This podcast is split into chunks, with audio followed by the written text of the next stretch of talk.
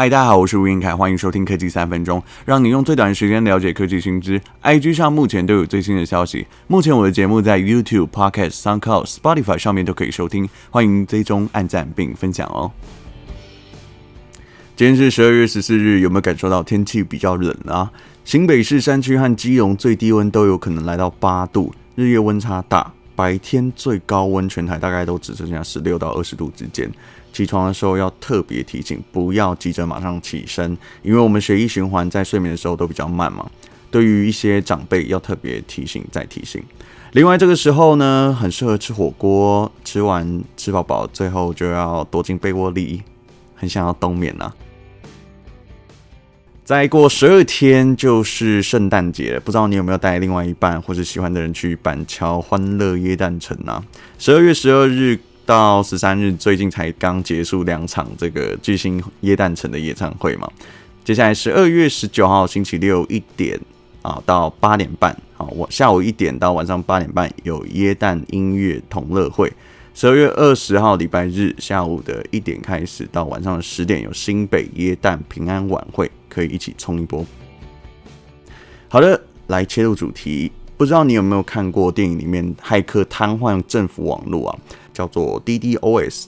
那什么是 DDoS 呢？就是你。你可以想象百货公司周年庆一打开门营业，所有人都往里面冲，然后室内空间满满都是人啊，还有在瘫痪电梯啊、瘫痪柜位啊那个画面。电脑的网络世界里面，其实 DDoS 网络攻击就差不多是那样的概念。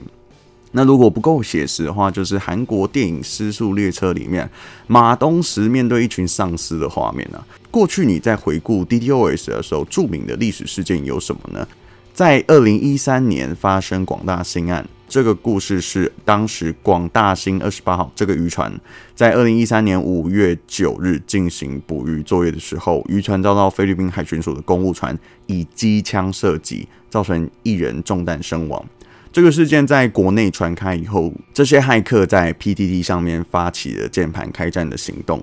攻击菲律宾上上下下所有的政府网站，使用超大流量让对方的伺服器因为频宽资源不足而无法运作。那这个程度严重影响到菲律宾的国安啊！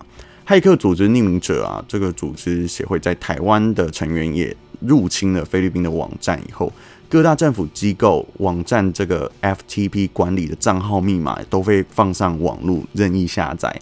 还放上中华民国的国旗，还有播放国歌，所以在后来菲律宾总统府网站都会以认证境外 IP 的方式去过滤 DDoS 的攻击。那在台湾的事件来说呢，这其实层级非常的大，所以台湾政府才会这么重视国家级的治安，从境外的 IP 辨识，还有流量侦测以及网站防护等等，不是只有国家才重视哦。我觉得这个是在地方政府也要重视。那对于企业还有个人用户来说哦，使用者应该确保机密资料，不要随便开启来路不明的连接，这非常重要，不然你就会成为僵尸电脑，不然你就会很容易被盗个资。他们也会利用你的电脑或是网络频宽，对其他目标电脑进行攻击。那现在云端服务其实盛行的情况下，业者也开始推出一些特定的服务，像是 AWS 的服务，它会推出过滤。网站地址啊，或是查询资料 IP，调出封包连接部，去过滤一些可疑的动作。那部分大企业或是中大型企业可以建构虚拟的私有云，它有效的就可以防止一些骇客攻击，去窃取你的资料或是攻击网域等等。那网络供应商的部分，像中华电信、台湾大哥大，他们就提供 DDoS 的模拟测试，那目的就是在保护客户的资料安全。啊，强化资讯的治安，强化意识啊。那以上这个部分呢，就是跟大家分享一下，在过去可能你在电影里面看到那些骇客一直打打键盘啊，然后送出去以后，对方的目标这个电脑就被瘫痪。好，这个部分呢，就让大家有个基础的知识。以上就是这一集的节目内容。喜欢科技三分钟，记得按赞、订阅并分享。我们下次再见，拜拜。